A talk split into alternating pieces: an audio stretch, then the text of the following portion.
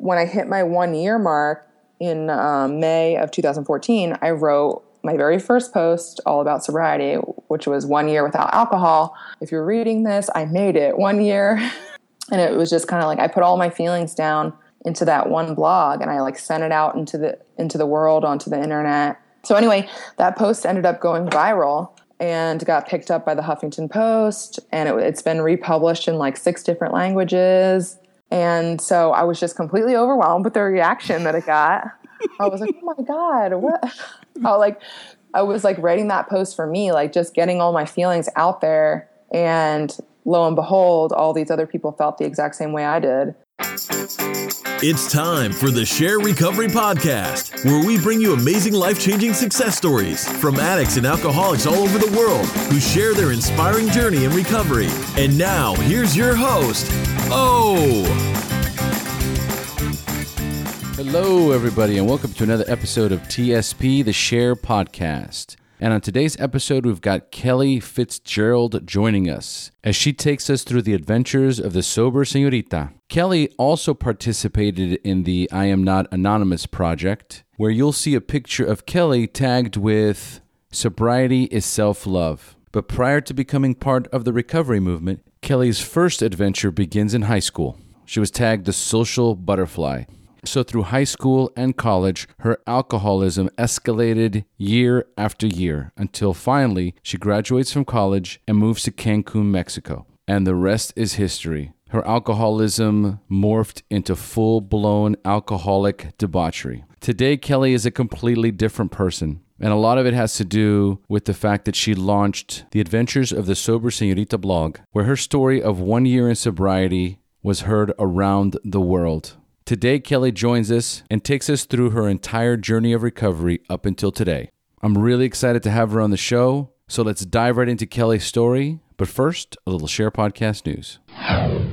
Okay, guys, first let's open the show with some credits. Today's audio was edited by Zinzi Gugu, social media marketing managed by Christy Wojo. And I just want to take a moment to thank all of the amazing members of the private accountability group. We have now reached 1,179 members. People are posting daily, asking for help, and so many of our members are jumping in and offering suggestions and support. It's way too overwhelming for me to do it alone, and I haven't been doing it alone for a long time now. Thanks to all of you guys who are actively participating in your own recovery and the recovery of others. It's just an HP baby moment. I just want to thank you guys so much. Each and every one of you makes a tremendous difference. So stay active in there, people. HP, baby. Okay, guys, another quick reminder that I will be at the Seattle International Narcotics Anonymous Convention this year, July 29th, 30th, and 31st, 2016. It will be held at the Seattle Airport Marriott and I will be the main speaker on Friday night opening up the convention. If you go to the SHAIR Podcast website, on the right hand side of the website, you'll see a banner. It's a blue banner that says SINAC 2016. Click on that banner, it'll send you to the page where you have information about room rates, about registering for the convention. Everything you need to know about attending the convention is right on that website. So, again, I would love to meet you guys in person if you can make it out there. Would love to see you. And guys, just another quick reminder that we have a private alumni group inside of Sober Grid. So feel free to join us in there and show your support. As I'd mentioned in previous episodes, the notification feature isn't working yet. So you have to keep logging back in to check and see if somebody else has posted. And not only that, you could just be in SoberGrid. SoberGrid is a great resource. It's absolutely free. You go to either your iTunes App Store or you go to your Google Play on your Android. Type in SoberGrid and the app will come right up. Again, it's absolutely free. Download it onto your phone. You can either sign up with your email, you sign up through Facebook, and as soon as you log in, you can go directly to the grid and for example, when I log in here in Costa Rica, I can see 10 of my friends that are in Sober Grid. I didn't know they were in Sober Grid until I logged in and signed up, but now I can see that they're in Sober Grid as well.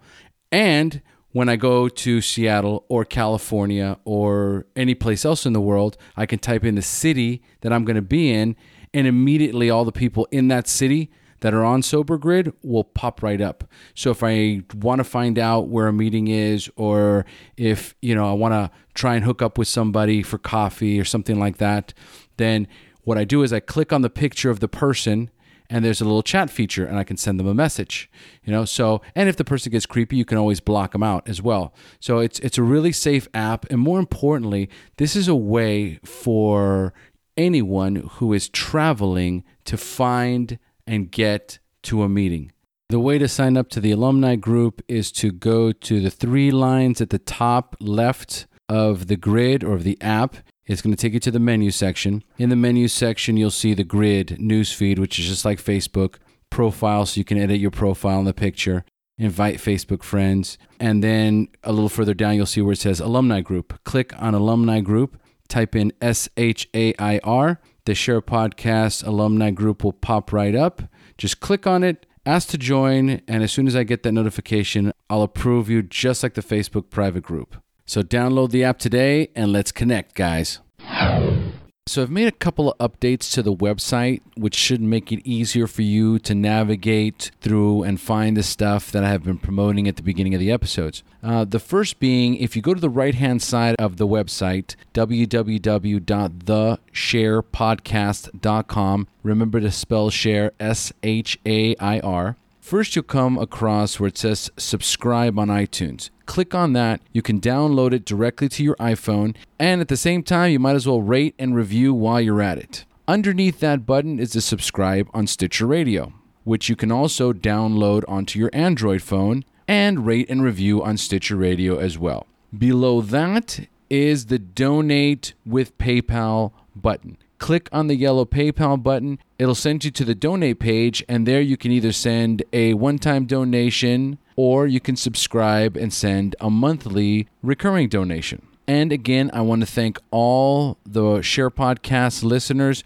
who have sent in their generous donations. Guys, it makes a big difference and it really helps support, grow, and maintain the show. Below the donate button is the join the Facebook private group. Guys, I can't say enough about the impact this group has had on me and so many others. There are hundreds of people in this group newcomers, old timers, newcomers asking for help, old timers giving support. It's just been an amazing and powerful recovery tool for people that are in between meetings, can't make a lot of meetings, are afraid to go to meetings. This group has provided so much encouragement and support. And I get emails all the time now thanking me so much for that group and the impact it's had in their lives. So, guys, remember it's Facebook, it's free. Go to the website and click on the Join the Facebook private group and get plugged in. Underneath the Join the Facebook private group is the Support SHAIR by Shopping at Amazon.com banner. So click on that banner if you're going to buy anything from Amazon. It's not going to cost you a penny more. But anything you buy on Amazon after clicking on that link kicks a little commission back to the SHAIR Podcast and absolutely helps support the show. You can also go to www.theshairpodcast.com forward slash Amazon, and that too will take you straight to Amazon where you can do your shopping and support the SHAIR Podcast all at the same time. Underneath the Amazon button is the follow us on the Facebook fan page, follow us on Twitter, follow us on Google Plus, follow us on Pinterest, and underneath Pinterest is subscribe on YouTube. So for those of you who haven't been able to download the SHAIR podcast on your phone or haven't been able to listen to it on the website and you are familiar with YouTube, all you have to do is click on that button. It'll take you right to the SHAIR Podcast library of episodes on YouTube. And right underneath the subscribe on YouTube banner is an image titled Most Popular. Click on that image and it will take you to the SHAIR Podcast's most popular episodes based on downloads and listener feedback. So, if you're new to the SHAIR podcast and just started listening and you're wondering which are the most popular episodes, then click on that image that says most popular and it'll take you right to the page where I have listed the most popular episodes according to listener feedback and download numbers. So, for more information about the Seattle convention, Sober Grid, the private accountability group, how to donate, or anything else share related, just go to the website www.theshairpodcast.com or email me at o at theshairpodcast.com and I'll get back to you ASAP. So now a quick message from our sponsor and on to the show. Sober Nation is the largest online recovery community and treatment resource center. They provide treatment resources to those struggling with addiction as well as to the family members who are caught in the crossfire. On top of that, Sober Nation is a huge community of good people who share their experience with each other. They have informative content, recovery and addiction news, as well as an entire clothing line which helps expand the culture of recovery. They can easily be found at www.sobernation.com. Sober Nation is putting recovery on the map. And finally, would you like to receive the most popular AA daily devotions free in one distribution? Transitions Daily delivers daily devotions from the 24 hours a day, AA Thought for the Day, Daily Reflections, Big Book Quote, Just for Today, As Bill Sees It, plus more. You can get our distribution daily via email, private Facebook group, or Twitter. Go to dailyaaemails.com for more information. And don't forget to share dailyaaemails.com with friends in meetings and with sponsees in recovery. Now back to the show. Kelly, the sober senorita, thanks for joining us. Hello, thank you. It's great to have you on the show. How you feeling today? It's great to be here. I'm feeling pretty good. Oh, I'm totally excited. This is I'm pumped. Yeah, me too. Yeah, folks, today we have Kelly Fitzgerald joining us on the SHAIR podcast, the sober senorita. So Kelly, tell us a little bit about what's going on in your life today, your hobbies, exercise. Take us into your normal daily routine including recovery. Okay. Well, today today I'm I'm actually packing my bags, getting ready to go to Cancun um, because I'm planning a wedding, and my life is just crazy right now. But in terms of recovery, I um, attend meetings, twelve step meetings, about two or three times a week, and I try to meditate a few times a week. I don't always do it as often as I'd like, um, but I try to sit quietly. I like to be alone. I think that helps me uh, think about stuff in, in my recovery and that helps. And uh, other than that, I write a lot on my blog I, and I write a lot about sobriety and recovery, and that's very therapeutic for me as well. Um, and exercise is very important to me. I'm really into CrossFit and I play soccer. I've seen the videos, so I've already seen a lot of the CrossFit videos. You look like you're pretty intense in there. Yeah, I try to be. so you a bit of a, a sports fanatic? Yeah, soccer is my number one sport, but I watch a little bit of everything. You know what was real exciting was uh, when your fiance proposed to you at a football game. I know. I still can't believe that happened. Yes, that happened, and it was totally awesome. And he planned that out, and I can't believe he did that. and it yeah. was awesome. Yeah. So you you had no, you didn't suspect a thing. No, not at all. I I know we we had talked about obviously getting engaged, but I had no idea when it was going to happen. I totally did not think it would happen at a Philadelphia Eagles game because he's a huge Eagles fan. I mean, so am I. I mean, I grew up outside of Philly, but he's like the diehard fan. So I bought him those tickets as a gift for his birthday, thinking, "Oh yeah, this is a gift for him." So that also made me think it was not going to be about me at all or us or like any kind of engagement. So he totally tricked me. Yeah, he did. he did a great job. He did. It's moments like that that you never, ever, ever forget. And that's the best. Yes, exactly. Uh, my next question is always how do you maintain your spiritual condition, that conscious contact with a higher power? I always feel most connected um, in 12 step meetings when I'm listening to people share and people telling their stories. And I love to get outside in nature and be at the beach. And I always feel um, more connected outside. So I like to force myself to get outside even when I have a lot of stuff to do, even if it's just the backyard because it's beautiful here in Florida. Um, and so, yeah, I think those are those are the main things. Beautiful. And Kelly, tell us how much clean time do you have, and when is your anniversary date? I have just over two and a half years. My anniversary date is May 7, 2013. Awesome. I am May 26th. So Yeah, we, we have May uh, month. same, yeah. Yeah, I May know a lot of people that have their dates in May. I guess it's a good month to get sober. May's a good month. And also, there's a lot of anniversaries in December and January. Yeah, that's true. new year, new me. I get, I get, s- I, I get those, and I'm like, wow, here's another one. You know, it's, uh, those rock bottoms come right around Christmas. Right. Merry Well, that's Christmas, right? Yeah. All right. So tell us how old you were the first time you drank or used drugs, and more importantly, how did they make you feel? So the first time I drank, I have like two stories, and I can't can't remember which one came first.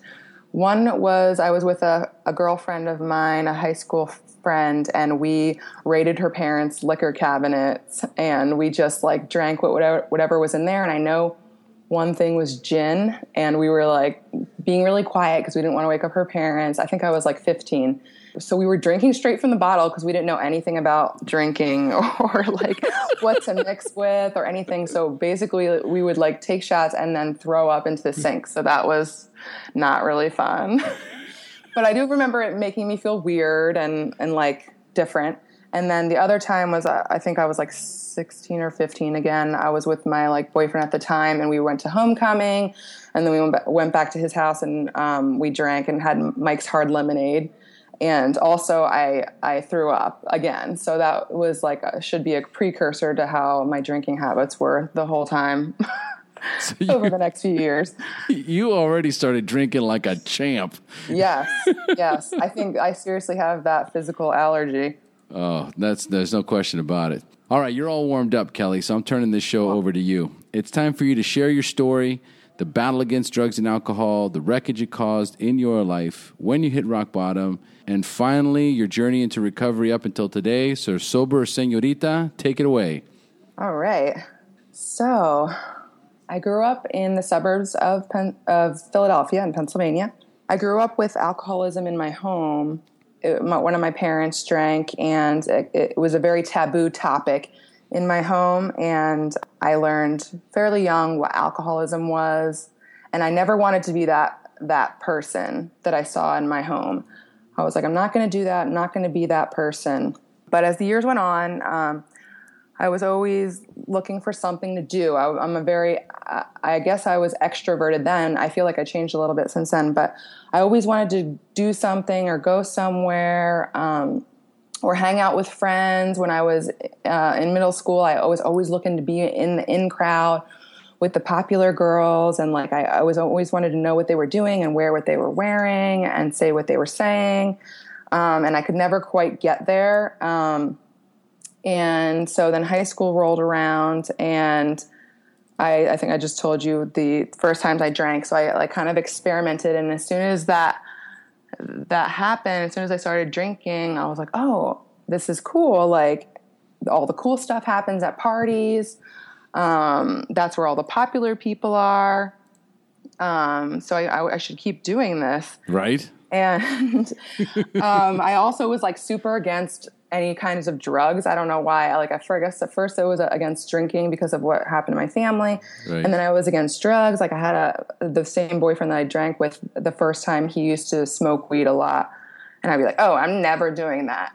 and then like I did it one time and I was like hooked. So I did smoked a lot of weed in high school and I drank. I I also I have had six knee surgeries from soccer, and so I was prescribed also um, pain pills at that time. And I wouldn't say I abused them really in high school, but as the years went on, I would use them rec- recreationally and and while I drank, I would take uh, those pills and stuff just to get more drunk. And so my habits right off the bat were obviously not normal. And it was kind of like I, I loved um, being relaxed in a social atmosphere and being like part of the uh, in crowd and always know what was going on, where the party was, and who it was with. Um, so then I went off to college when I was 18. I went to Millersville University, which is in central Pennsylvania. And I just couldn't wait to go because I just wanted to be away from my parents. I could do whatever I wanted, AKA party, and um, have fun and just like meet new people. And I was always craving like attention from men and um, and new friends. I was always switching groups of friends. It was never enough for me in any aspect that includes like drinking, friends, activities. I was always doing everything to the extreme. So in college is when my drinking started to go towards blacking out and um, and throwing up and that kind of stuff. Uh, blacking out like became pretty like normal for me, and it started to get pretty scary. Um, there in college, there were times where I can still remember the hangovers like it was yesterday. Like so horrible the hangovers I had and and then the blacking out and I would find out what I did the next day and not remember even like a second of it and that was really scary. Into dangerous situations with uh, people I didn't know and wake up in places I didn't know with mm. without my clothes and things like that. Yep. And so it was very traumatizing and I was full of shame and guilt and just mixed up and I continued to drink because of that. I, I just wanted to bury it. Every time I had those feelings, I just wanted to bury it. And um, and it's funny because I, like I said, when I first started drinking, I kind of found a way to hang out with all all these new people and in college it was like I had finally arrived I guess because I I felt I think I was like kind of a popular person on campus because I always knew where the parties were I was always there people that I like don't even remember seeing like the night before would come up to me on campus and be like, "Hey, like fun party last night," and I would be like, "Oh, okay, I don't remember. I don't know who you are, but okay," and that, that was normal then, and I like felt really cool. And I also like moved off campus when I was a junior into this area called E Courts, which is uh, like a cul-de-sac of houses where all the parties take place. And I like knew when I was moving out, I'm like, I'm gonna get a house in that area because that's where all the parties happen, and I want to live in a party house. I want to host all the parties and and you know be that person who is the life of the party. So I did I did that and and it was fun, I guess, a little bit, but mostly it was destructive. And um, but somehow, all this time, I managed to go to class and I managed to graduate in four and a half years. And I got two degrees, bachelor degrees, um, and I graduated in December of 2007. And then, so after college, I was like, okay, what am I going to do now? Because I don't want to deal with reality. I didn't want to like get a nine to five or settle down at all because that just freaked me out. and totally. yeah. So I was like, okay, what can I do now to like prolong this awesome life I have in college where all I do is party and show up to class sometimes. So I like remembered when I was in college, I went on spring break two years in a row, once to Acapulco and the other time to Panama City Beach, Florida. And obviously, if you've ever been on spring break, many times. Absolutely insane, and basically somewhere what I would love to be back then. And it was crazy. So I remembered when I went on spring break, there was the companies that we bought the trips through. They had people working on site in the different locations, and they were like, you know, regular American guys working. And I was like, oh my gosh, like, how do you get this job? It's awesome. And they were like, oh, look it up online. So I remembered that after I graduated college and I was like, oh, I can apply to work and do this awesome spring break job for like the spring of 2008 because I did graduate in December. So I applied to all these spring break trip companies um, and one of them hired me. I got sent to Cancun, Mexico, in for the spring of 2008 um, to work and they paid for everything. They pay for your flight and your food and your hotel and it's basically like you just they just send you and you're there for like a month and a half oh my god working quote unquote.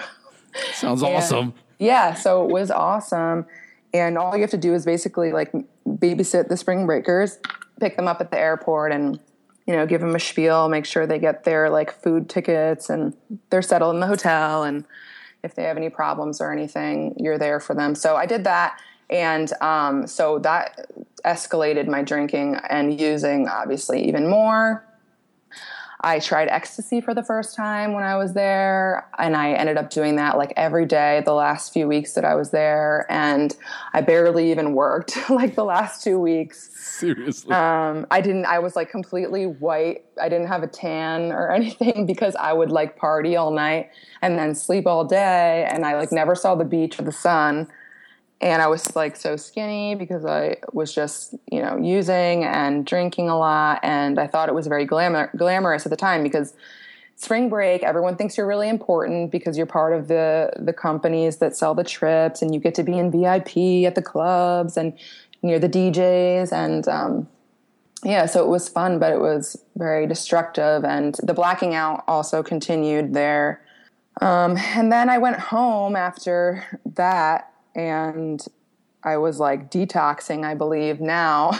I didn't know it at the time, but I think from like taking those ecstasy pills every day and I got getting home and then not taking anything, I was like sweating and like having really crazy dreams oh, for like a, a, few days after I got home back to Philly. And so after I got home, I was like to- totally depressed. Like, oh my God, that was the best experience of my life. What can I do now like what am i going to do with my life now?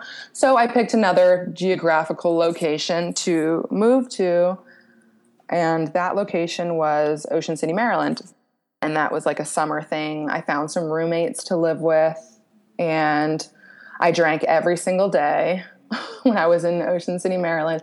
I think that like i, I look back at that i'm like that was the longest period of time. I think it was like four months i lived there where I actually did drink every single day because I wasn't really normally an everyday drinker. I was normally a binge drinker who just drank on the weekends or like Wednesday through Saturday or whatever in college. Um, and I always like prided myself on that. Oh, I don't have a problem because I just yeah, I stay in sometimes or I go a week without drinking here and there. But um, so in Ocean City, Maryland, I drank a lot. I, I befriended a, a drug dealer. and we we did lots of cocaine together and blacked out a lot again same things and found friends you know that drank like i did and used like i did and um, thought it was okay. And um, so that continued and then after that was over at the end of the summer i was like okay now what again? What can i do? So I like couldn't stop thinking about Cancun and I really wanted to go back and work there again for spring break season in 2009 so I like applied again to the companies. I I asked the company that I'd worked for in 2008 if they needed people, and they like never got back to me and it didn't rehire me. I wonder why. yeah, Shocker. but I I did find another like small Mexican company that was owned by a guy I befriended when I was down there in 2008, and he needed some girls to work for him in 2009. So he like paid for my flight and another girl that I was friends with and we worked for him. So I, I like found any way possible to get there, got there, worked for him, doing the same stuff, like picking up groups at the airport and showing them around and taking them out to the clubs and drinking with them. And it was just a shit show basically again. and yeah, so you know, I went to back into the same old pattern of using, did lots of ecstasy, you know, drank a lot. I blacked out even more, I think, in 2009 than the year before. Got into some very scary situations with men I didn't know. And you know, it was it was very bad. um, so, but for some reason, I like loved it there, and I think it's because I think that Cancun. I don't know if a lot of tourist destination places are probably like this, but it it attracts people that are running away from something. Yeah. So there was lots of people there that were exactly like me and drank and used like I did. We're trying to get away from something, and it was just we all found um, solace with each other, and so it was very destructive. But um, so I, I, I worked spring break. I left again, went back to Philly, and then I was like talking to a girl that I had met on spring break who was from Chicago, and we were like, we're gonna move to Cancun full time like not just during spring break, and we'll room together. We'll get an apartment together. It'll be great. this this is the idea we had. I love it. Yeah, and I was like, okay, I'm in. Like, let's do this. And so this was all around in the time of the swine flu. I don't know if you remember that, yep, but I do. she was like, "Oh no, I can't. I am not going. What about the swine flu?" And I was like, "Oh my god, I'm still going."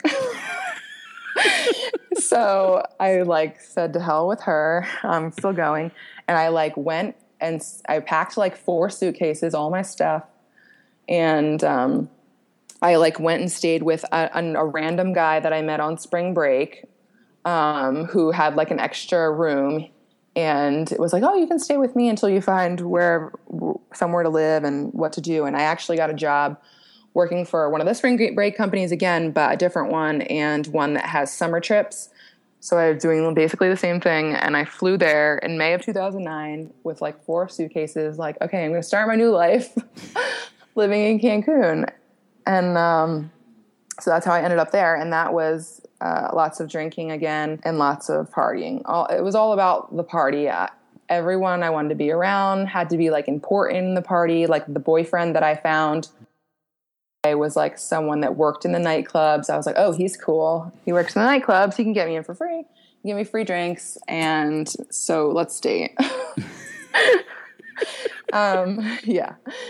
And, you know, I found a group of girlfriends that like to party and we did that all year round. And um, so after like the summer, I found other jobs. Like I sold vacation packages at um, some call centers, making like cold calls.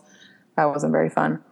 Kept drinking the entire time. And then, so I ended up having to live with this boyfriend because my roommate, the random guy that I was staying with, got arrested. Oh, and, for what? And, so he got actually he got arrested for fraud in the United States and they deported him like from Mexico to the US and like I had no idea that he was a criminal when obviously when I was living with him and I just like didn't hear from him for a couple days and then I came back to my apartment our apartment and it was like completely trashed and raided by like the Mexican police this is a true story. wow. I know. It's crazy. So that was like how my life was complete chaos and I was like mad at him at the time for not telling me that, but I didn't really care. you know? So I didn't I couldn't afford to pay the rent obviously without him, so I moved in with the, with my ex-boyfriend. Our relationship was okay I, at first, but we started fighting a lot and all of our fights were about me drinking too much and getting too wasted and him having to take care of me and um, you know, him getting pissed off that I wouldn't remember what happened in a blackout and he would have to explain it to me and blah, blah, blah. And it was, I mean, this isn't the first, that wasn't the first time I had problems like that with, with boyfriends. Like I almost always had problems like that. I, I was always in destructive relationships with men. Um, I always like was in relationships where I fought constantly or most of the time. And it never worked out good, and it was lo- always lots of yelling and arguing. So this one was no different. And it got progressively worse and worse. And I actually ended up moving back to the U.S. in 2010 um, to work because I didn't have I couldn't find like a good job there. I couldn't keep a job so I moved home to work, and I, me and my that ex, we tried to stay together. So I would fly there every month to see him, but I was like at home, like partying and drinking and like being promiscuous. So, mm-hmm. um, so that didn't really last long. We ended up like breaking up, and um, I continued to drink and black out a lot this whole time, and thinking that that was normal. You know, I was like, oh, like everyone blacks out you know? I'm not the only one. But um, i still remember like my ex that i'm talking about he he had said to me like way back like you know if like the things that happen to you when you drink happen to me i would never drink again. Right? I'll never forget that and at the time i was like oh my god how dare you? You know? don't judge me. Yeah. Like everyone blacks out. Come on. Right. So anyway, I actually, so we broke up and then we ended up getting back together in, in, fall of 2011. I moved, I hopped a plane back on to Cancun to be with him, which was the, the worst idea because that only lasted for like three months before we were like at each other's throats again about the same BS. And um, I was like, all right, I can't deal with this anymore. So we broke up. We're like around Christmas 2011. I moved out and I was still in Cancun. I moved out from our, the apartment I was with him and moved in with a girlfriend of mine, a Canadian girl. And just because of this breakup and because I was so like lost and annoyed, I just was like off to the races with drinking and using after that. So th- that brought me to 2012, which was like my most destructive drinking and using year ever. I was heartbroken. I like was pissed off. I was lost. And so I just like drank and used a ton of cocaine and ecstasy. Again, the blackouts continued. Um, I got into bad situations with men I didn't know. Again, the same old patterns.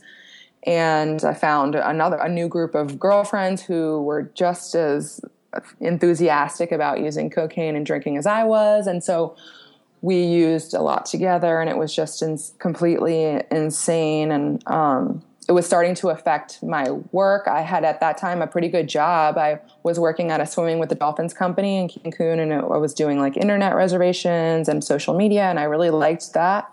But um, I couldn't. I would like sleep through work. I would be late. I would come in hungover. There were a few times where I went to work without sleeping at all, like, and it was just completely insane. And I mean, and my my boss like had like once or twice said like, "Are you okay?" Like, didn't I like straight up say like, "I know that you're you're drunk or that you're hungover," but he was really nice about it. But then finally, so I couldn't keep up with this to double life, I guess is what you call it. So I I quit before he could fire me. But he probably should have fired me before that. but I quit. So that was like in April of 2012. I quit actually, and um, right before I quit there, I met my fiance, my current love, in a nightclub in Cancun on spring break during this crazy, crazy, crazy time. We met. Um, he was the DJ at the club, actually, and he does look very cool. Yeah, he's pretty cool. yeah. So he, uh, of course, he was the DJ, and I was the drunk girl. Like, ooh, hey, I want to know you. and um, so we had like met when uh, we were drinking and we like kept in contact just as friends or like we were facebook friends and whatever. I quit my job. I went back to philly for like a week. I came back. I got a new job with the girls that i had been drinking and using with constantly. They were writers for like a website and they were like oh we need another writer. And i was like awesome. That's perfect. And it's like work from home. And i was like that's awesome. I can party and do this job. And so that was like my first writing gig which actually is awesome because I love writing today. So it's funny how that worked out because when I got the job, I was just an absolute mess. So anyway, Fernando and I, we like started hanging out as friends and then we got romantic a few months later and I, this this was at the height of my drinking and getting crazy and going out every day and using and I just like wanted nothing to do with like a serious relationship. I was like, I don't even know why he wants to date me. Like, I'm like, I do whatever I want. Uh, like, I'm worthless and I cannot be a committed girlfriend. So I don't even know why he bothers. But like, he kept hanging out with me and, um, eventually we got pretty close and we like in the beginning our relationship was extremely rocky we broke up a lot we got mad at each other a lot the same old um, like tumultuous relationship pattern that I'd had in the past. And it was all because of drinking and drugs. Right. And he, the same thing as with my ex, he, uh, Fernando also got mad at me for drinking too much, blacking out, not knowing what I'm doing or where I am or who I'm with, and him having to take care of me and carry me out of bars and nightclubs and clean up my throw up and really glamorous stuff like that. Right eventually I kind of calmed down a little bit at the in the fall of 2012 and we moved in together and I thought I was like on on a good path. But we would still go out like on the weekends and I would still binge drink and I would still black out every once in a while. It wasn't as common as before. And I had stopped using cocaine because he was like, "No, you absolutely can't do that." Like I'm and he would like watch me go into the bathroom at the nightclub like who are you going there with? Are you going oh. into a stall with one of your friends? And Dude. so, you know, yeah, so I, I felt like, well, at the time it made me mad because I was like, oh, he doesn't trust me, like, whatever, I can do what I want. I was offended. I didn't really think that he was like, you know, just caring about me, not wanting me to kill myself with drugs. Wow. And alcohol. But um, so, you know, I did actually stop using cocaine first. And then um, you know, drinking like tapered off a little bit, and then I actually brought brought Fernando back to Philly with me for Christmas, and we traveled all around all around the Northeast United States. We like saw my family in Philly, went to New York City, went to Vermont. A lot of my family is from Vermont, and I rem- remember um, we went out with my cousin in Burlington one night to get drunk, and I blacked out at the end of the night and I was so hungover. the next day, I like could not even function. We were like doing fun stuff like visiting the Ben and Jerry's ice cream factory and I was puking in the bathroom. And it was just like I think that uh, that was like the beginning of the end for me. Like I was embarrassed. I was like, "Oh my god, this is still happening to me. Like what the hell?" And we went to Atlantic City too and with a few of my friends from high school and the same thing. I was so hungover the day after and we came home and I was like, this is horrible. but I kept doing it. And then, um, so that brings us into 2013 and me and Fernando were still living together and we're still together and our relationship was pretty good. The only thing we ever fought about was my drinking. Mm-hmm. And he was afraid, like every time we go out, he's like, You're not gonna get you're not gonna black out, right? Blah blah blah. You're not gonna do this. I'm like, get off my back. like you know? And so it's like i was playing games with myself like i had done for years like okay i can do this. I can regulate my drinking. Like i'll just drink um, two beers tonight and that's it. And like i always gave myself these goals that i would never reach and that i would end up failing at every single time and then feel like crap about it the next day um, because i couldn't do it. I just i was like what's wrong with me? You know and so during this time, I was planning a trip to Punta Cana to uh, go to a bachelorette party with my best friends from high school. they had been planning this for like 10, um, 10 months or something. And it was one of my best friends who was getting married in June. And so we were going to go in May for a bachelorette party. I was going to fly from Cancun to there and meet them. Fernando was like, no way. like, you can't go on this trip. Like, are you kidding me? You can't even like drink here when we go out for a night for like beers. And I like, you know, had to convince him that it was okay. And all the while thinking like, oh my God, he can't tell me what to do. Like, F him. I'm my own woman or whatever, you know. So I planned the trip and obviously didn't give two shits what he said. And I was like, I'm going. I have to go. It's my best friend. What do you mean? And and so I like promised him that I would be okay and that I would have control of myself and everything would be fine. And he believed me. And like we, the, again, we were only going out on the weekends at this time, and I was being pretty good. I think I hadn't blacked out for like a month or something. And so, like a week or two, like one week before I was supposed to go on the trip, we went out on a Saturday night, and I blacked out. And I was like throwing up in the nightclub, uh. like just one of those girls that's like disgusting. And he had to carry me out. Like I have no recollection of it at all just the, like complete blackout. And so obviously the next day he was pissed and like, okay, you're going on a trip in a week where you told me that you're going to be able to control yourself and you obviously can't. And so we thought about that. We were fighting. And then a week later, I had to go on my trip. I was like, oh, I can't cancel it now. No way. Like, and then he was like, okay, then just don't drink. And I was like, what do you, well, I, I, I don't know, not drink. Who does that? Like, that's, just, that's what this trip is for, you know? People will think I'm pregnant if I don't drink. Like, that doesn't make any sense. It does to an alcoholic. yeah.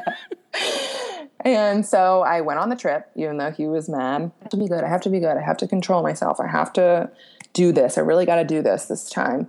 So the first night I was okay. I like had a few drinks and I remember everything and I was texting him like every hour to let him know I'm like alive. And um, the the next day, the second day there, we were drinking all day by the pool. It was like Cinco de Mayo, and um, I blacked out. My friends had to take care of me. I ended up puking in the bathroom in the hotel. The same old, same, same old story, old, same yeah. old drunk Kelly.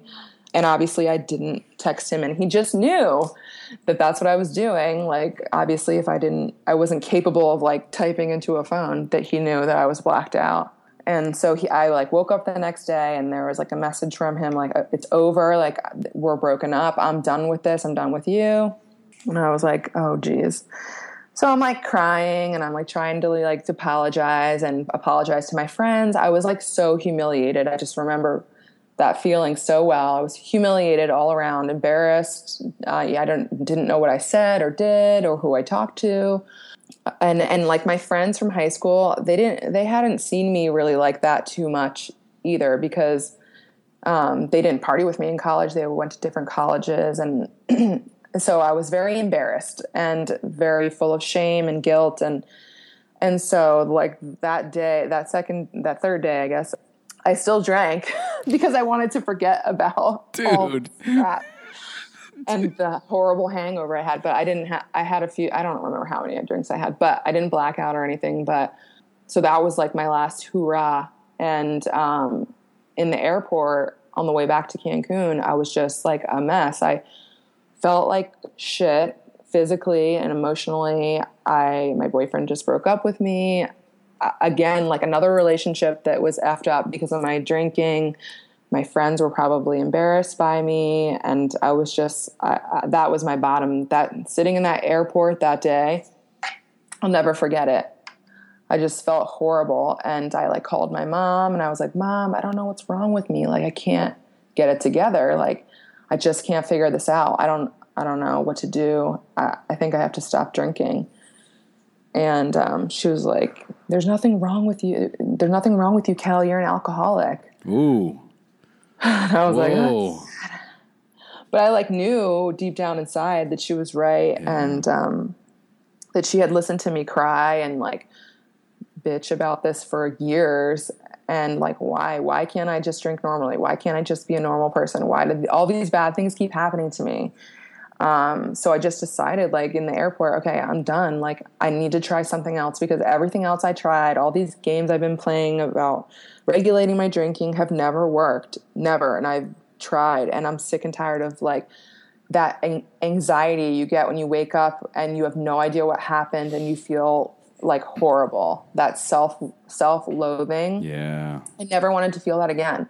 And I was like, okay, what can I do that I have never done before? And I was like, okay, I need to stop drinking and using altogether, completely be completely abstinent because I've never tried that before and it might work. so I decided that that day, and that that was the that was my so- sober date. That was that weekend was my last drink in Punta Cana. Wow. Yeah. So I, I went back to Cancun and Fernando picked me up from the airport, even though he was pissed at me. And he had moved all his stuff out of our apartment. And he was like, I'm sorry, but I can't sit by and watch you like do this to yourself all the time.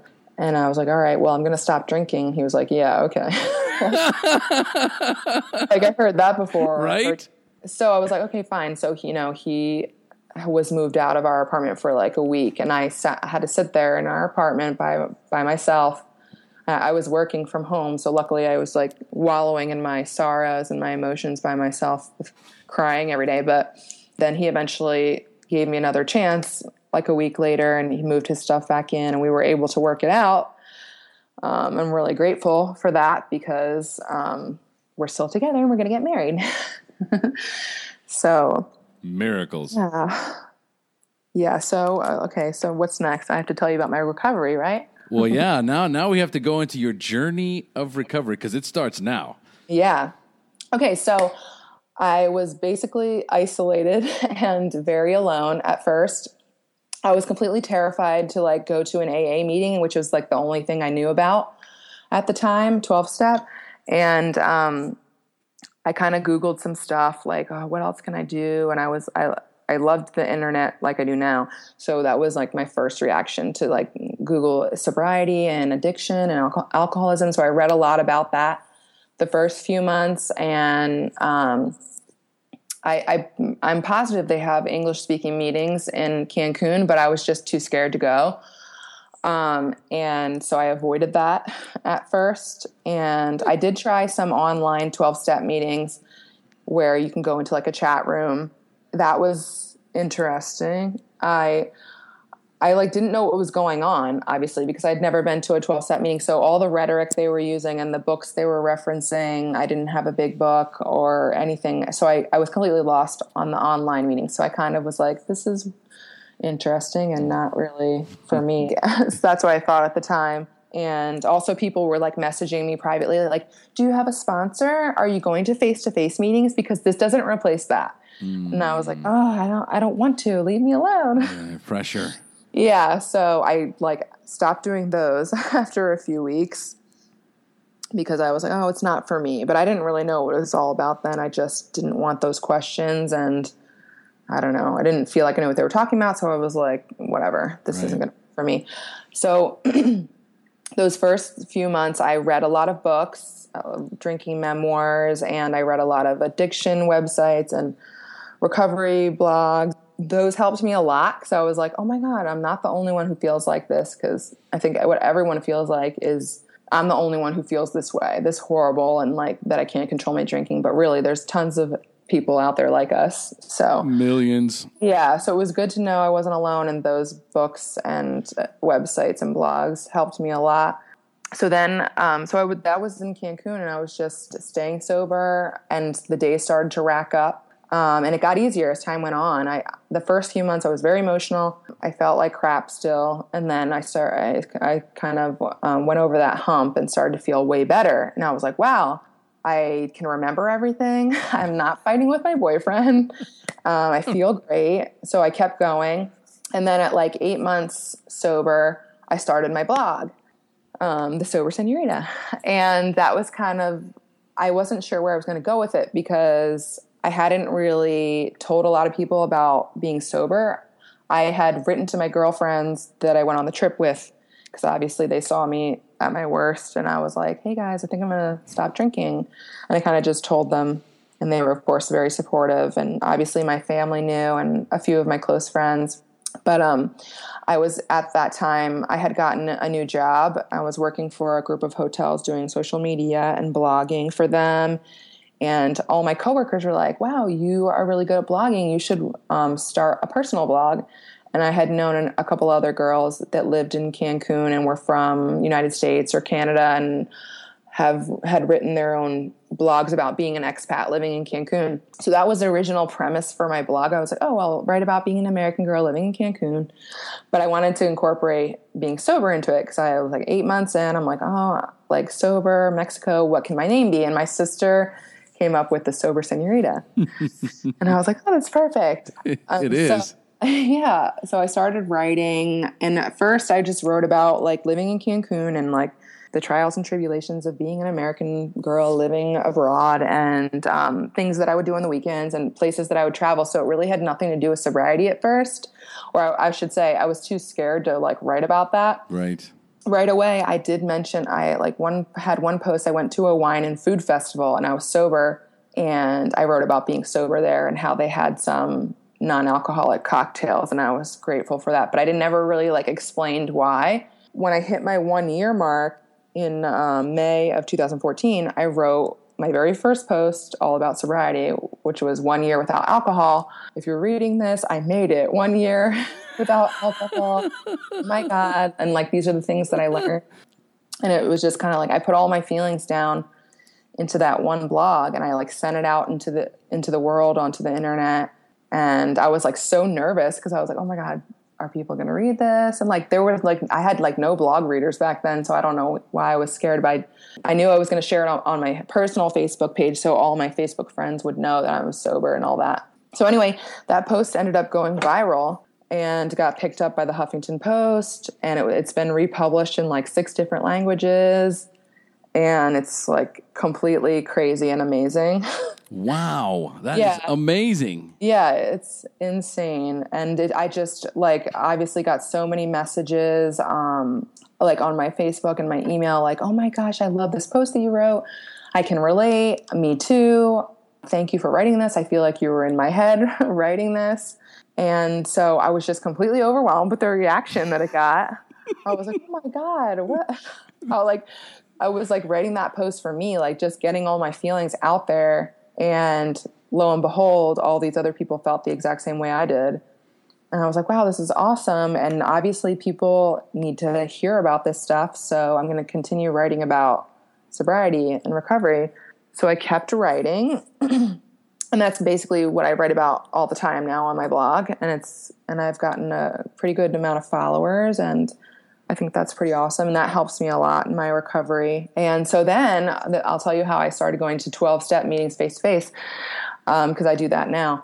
So I moved from Cancun to Florida after shortly after I hit my one year mark of being sober. Fernando and I were like, okay, we want to move to the United States eventually and like start our lives here so we moved to Florida. I wrote about it on the blog, like, hey, I'm moving to Florida. And one of my blog readers lives in this little town that I live in, Cape Coral. And she emailed me. I was like, oh my gosh, I just read your blog today. and you're moving to Cape Coral. Like, that's where I live. And, and I wanted to tell you that I go to 12 step meetings and uh, there's a really great women's group here. And if, I know you don't go because I've written about it on the blog, like that I didn't go. Uh, but if you ever want to, you can come with me and I'll walk you through it and I'll tell you what goes on and, and we can go together. And I was like, okay. So I like emailed her back. I'm like, okay, let's go. Like I, I was like, I, I've always been really curious because I had only done the online meetings. I'm like, I might as well just go and see how it is. And um, if I don't like it, like the least I can do is like write a blog about it. Right. my experience. So I went with her and she was very nice and still my good friend today and I loved it. go figure. So, yeah. So now I go to those meetings with some wonderful ladies that are here locally, and I love it. And I have incorporated that into my recovery. And I've gone through the 12 steps, and I have a sponsor. So that's where I'm at today. Holy moly. I think I just talked your ear off. no, you do excellent job of telling your story. You should tell it more often because yeah you're able to keep a nice chronological order, and we're all following along. All the listeners are following along all through your debauchery, yeah, and then up into your recovery. There's so many parallels. Maybe it's because we come from a Latino background. Um, you know, my parents are, are Latino, and so your parents are Latin, right? No, actually, they're not. I just randomly moved to Mexico and fell in love with the culture. My, my parents are Irish background, but they're born and raised in the U.S. I just um, you're Irish. Yeah. No wonder it's all making sense now. Yeah. You know, they drink and they fight. That's yeah, exactly, exactly. And so yeah, Mexico is just my second home, and and also where my future husband is from and everything. Got it. Got it. Okay. All right. But I remember, you know, when I was in high school too, I didn't drink because you know, oh, then drinking's bad. And then as soon as I started drinking, drinking's amazing. And then I said, but I'm never yes. going to do drugs. I'm never going to do drugs. I'm not going to smoke weed. then I smoked weed for the first time. I'm like, what was I thinking? Right. crazy. This is the best stuff ever. you know, and then God yes. forbid when we get into my cocaine story, which is just, you know, rock star endings, mm-hmm. you know, mm-hmm. but I, I guess the best part is as we, as we get into your recovery part, this is the thing that is going to resonate with my listeners because a lot of the listeners that I have are similar to you, whereas they're resistant to go to meetings initially. Uh, they're having a tough time connecting at the groups. Uh, they don't know what to do on the online meetings. Uh, what you referenced to too, the books. I hadn't thought about that, but you go to an online meeting and you start listening to the rhetoric, and you're like, "What are they talking? I've got no idea right. what you're talking about." So you're kind of going into something blind, where at least if you're in a meeting, you know, and somebody mentions a book, you can actually see the book, and it's just a whole different vibe. You know, when you're in a meeting face to face with people, it's just it's it's a different dynamic, and you can incorporate online uh, along with with your regular meeting attendance. Um, right. and, and, I think that helps tremendously. Uh, you know, especially you know being someone who's in Cancun. If you had English meetings that you were already used to and you move to Cancun, then you can always connect online right. because yes. the online world is massive for recovery right now.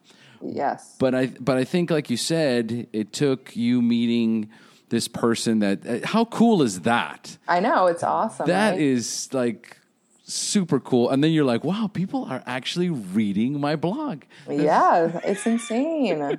it's insane. And I've met so many other people besides that person too. Just friends, other sober blogger girls that I am like best friends with now, and other people that I I met at Unite to Face Addiction in Washington D.C. in October, who I only knew online. So it's awesome. I love the online sober community.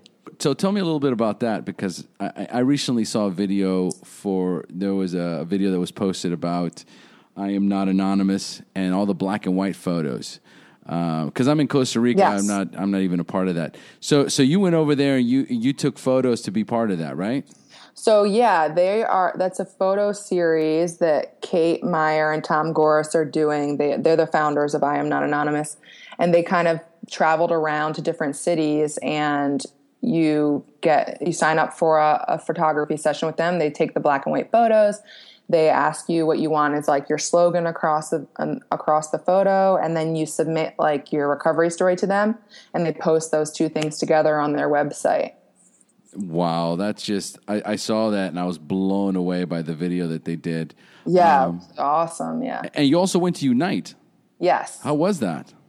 Oh, it was awesome. It was so fun. It was like amazing to see that many people together in support of such a great cause, something so important. You know, it was very powerful. I really enjoyed it. And it was awesome again to meet people who I'd only known online before. So it was very cool. Oh, it's it's unbelievable. And you know, one other thing too. I mean, I've I am I'm about to celebrate. Like in May, I'm going to celebrate 13 years. And Congratulations! Thank That's you, awesome. thank you, thank you. And I started the podcast a year ago. A year ago this month. Wow. Um, so and and so for me to get started with this was like um, an extension of my recovery. I felt like this was my way of giving back what was so freely given to me. And in the course of doing this, I start to meet so many people that are doing recovery related social media uh, like yourself, other right. podcasters that are some of them were under a year when they started. You started the blog when you had eight months. Yep. and and so many of them attribute their their sobriety, their, their life today, and the the fact that they are still sober uh, to the accountability that was tied to to that social media. Would you consider that that that played a huge role in in, in your sobriety today? Yes, hundred percent definitely. I couldn't agree more. I think it it really did keep me sober and it allowed me to see that I wasn't alone in my struggles and to to help me find others like me and now I'm doing that same thing, passing on the message, letting others know that they're not alone, that they can recover and that there is a way and that they can ask me questions and and it's great. I love to pass on the message that way. It's beautiful. Ladies and gentlemen, the sober señorita. That's me. it's so cool. Um, the the reason why, and again, the reason why I found out uh, about the sober señorita is because one of my listeners had posted on the social media and said, "Hey, look at this." Uh, the SHAIR Podcast has made it onto the Sober Señorita. And so, again, it's just this viral connection. Uh, that girl, as a matter of fact, has less than a year and she's in in my uh, private Facebook group. You're in the private Facebook Facebook group. So it, there's so much activity. It's like a beehive in there. Yes. Um, and they're constantly posting information and connecting us. Like that's how we got together. We were connected uh, by a newcomer. yeah, that's so awesome. Isn't that incredible how that works? It I is. It's that. it's beautiful, and if you can find a way to connect yourself, hold yourself accountable in whatever media you feel uh, is is right for you, then there's no question about it. It's going to make a huge difference in your recovery. Whether you're a writer, uh, whether you feel like uh, podcasting is for you, wh- whatever the case may be, even just joining the, the private Facebook groups people just they just start posting their own videos and they just get super excited about recovery because guess what? The stigma is killed in the groups. You know you can right. you can go in there and you can say hi you know i've got five days and i'm struggling and i need help. Um, and then somebody with 15 days comes in and says don't worry i was right there 10 days ago and we can do this together and I, have watched just miracles happen online. So, so I guess the the the, the message here is a uh, nothing really substitutes uh, a face to face meeting, especially in early recovery, because having those people you can lean on, that you can that you can touch, you can hold, you can hug, that that can take you to coffee, that can that can you know give you their phone number, you know that that's the foundation that you need, and then you know to to really strengthen it get yourself online, get yourself connected, and find a way to hold yourself accountable. Right, Kelly? Right, exactly. That's the power of the internet as well. Um, and I think in the way that we move through through the world these days, everyone goes to the internet first to research anything. It doesn't matter if you're buying a home or you're trying to get sober. So that's why I think it's so important that we're out there passing on this message and giving these newcomers resources to let them know hey, you're not alone. Hey, here's what you can do. Here's where the meetings are at. Or here's a meeting that might work for you if you don't like 12 step or whatever. So they have that ability to research that, which is awesome because years ago no one had that those resources. So I'm really happy about that. Not at all. What we have at our fingertips today is instant everything, including instant recovery. So 100%. Yeah. I'm right there with you. All right, Kelly. So we, we could we could uh, talk about social media for hours, but we're not going to. So we're going to close up here. We're going to close up for the newcomer. All right. So I'm going to ask you five questions about your early recovery, and you're going to respond with some inspiring and insightful answers you can share with our newcomers. Are you ready? yes. All right, excellent. So, number one, what was keeping you from getting clean and staying clean when you first got introduced to recovery? what was keeping me from getting clean and staying clean was that I was terrified of a life without alcohol or drugs. I thought that was boring. And I thought there was nothing fun about being sober. And I didn't really know who I was without drugs and alcohol. Yes, absolutely. It's it's. I asked that question because most of the time it's so consistent with everybody else is. You know, we're so afraid of losing that crutch, mm-hmm. and you know, who am I now without the alcohol? And my life's going to be boring, and blah blah blah. And then the you could you couldn't be further from the truth. Right, exactly. Life is- That's what I try to hammer home in my blog. Like, it's so far from bo- boring, I can't even articulate how not boring it is. No, and you get to remember all of it. Yeah, exactly. That's the best part. So, Kelly, tell us about that spiritual awakening, that aha moment in recovery when you accepted that you were powerless over drugs and alcohol, but for the first time had developed the hope that you could recover. I I like to say like my moment of clarity was in that in the airport when I was hungover, but also later I think after I started my blog and I was really like putting the word sober into it, I just knew like this was going to be my way of life. Like I like spiritually I was like, okay, you know what? I've accepted this way of life. Um, my life works better this way. I think for the first few months, I was fighting it. I was upset that I was an alcoholic. I was mad. I was like, this sucks. And then I got over that hump and I was like, you know what? This is my way of life. And that was like my my moment. I was like, okay, this is how it is, and I love it. And you just and you just surrendered. yeah. Excellent. So, Kelly, do you have a favorite book you would recommend to a newcomer you read in early recovery? Yes. Oh, I have a bunch, but my favorite one, one of the first ones I read, was by Veronica Valli, which she is also a sober blogger and has written two books. Um, the first one I read my first few weeks of sobriety. It's called "Why You Drink and How to Stop." Beautiful. As a matter of fact, I just interviewed Veronica two weeks ago. Oh, perfect. yeah. I, yeah, I love that book. I, t- I tell her all the time. It like saved me. I feel like it played such an integral role in my sobriety. And I, I got to meet her at Unite to Face Addiction and I was a little starstruck. Yeah, right? yeah. it is it is a trip you know what i mean like you, Yeah. you when she she approached me and she's like hey you know i, I want to be on SHAIR and i was like you really awesome i can't wait she's got Mm-hmm. That's a, so cool. she's got Yeah, another she's one great. she's, she's got a hell of a story Yeah. so hers is going to be coming out in uh, oh in a few weeks oh, good. I can't so wait to look out for that one i'll let you know Yeah. all right and so what is the best suggestion you have ever received Oh gosh, it's so hard to pick just one.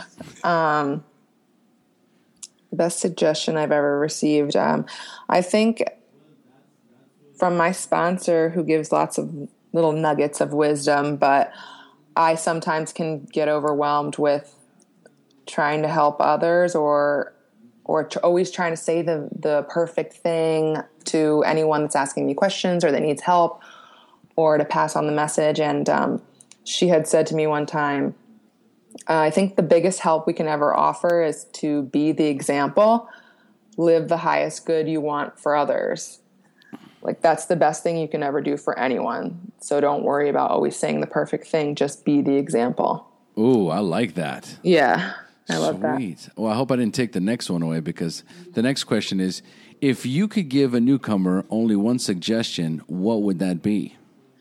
Oh, Um, newcomer. I, I would say um, your life is not over. It's just beginning, and it's going to get so much better. Keep it simple. I love it. That's Yeah. beautiful. And it's 100% true. Yeah. All right. Great suggestions, Kelly. Thank you so much for being on the show. Oh, thanks for having me. Oh, it was Oh, It's been- awesome. yeah, right? Absolutely awesome. All right, folks, we have now reached the end of our show. Thanks for joining us. And as we say here in Costa Rica, pura vida. Pura vida. Oh. Thank you for joining us on the SHAIR Recovery Podcast. To check out the show notes page on this interview or to thank our guests for sharing their story, go to www.theshairpodcast.com. While you're on the website, don't forget to sign up for our free newsletter to stay up to date on the latest news, podcasts, and interviews. Want to be one of our guests and share your story? Then go to our website and click on the Share Your Story button. We share our inspiring recovery stories every Tuesday, so subscribe to our show on iTunes or Stitcher Radio to get your free weekly download. We'll see you then. The opinions shared on this show reflect those of the individual speaker and not of any 12 step fellowship as a whole. And though we discuss 12 step recovery and the impact it had in our lives, we do not promote or endorse any 12 step anonymous program.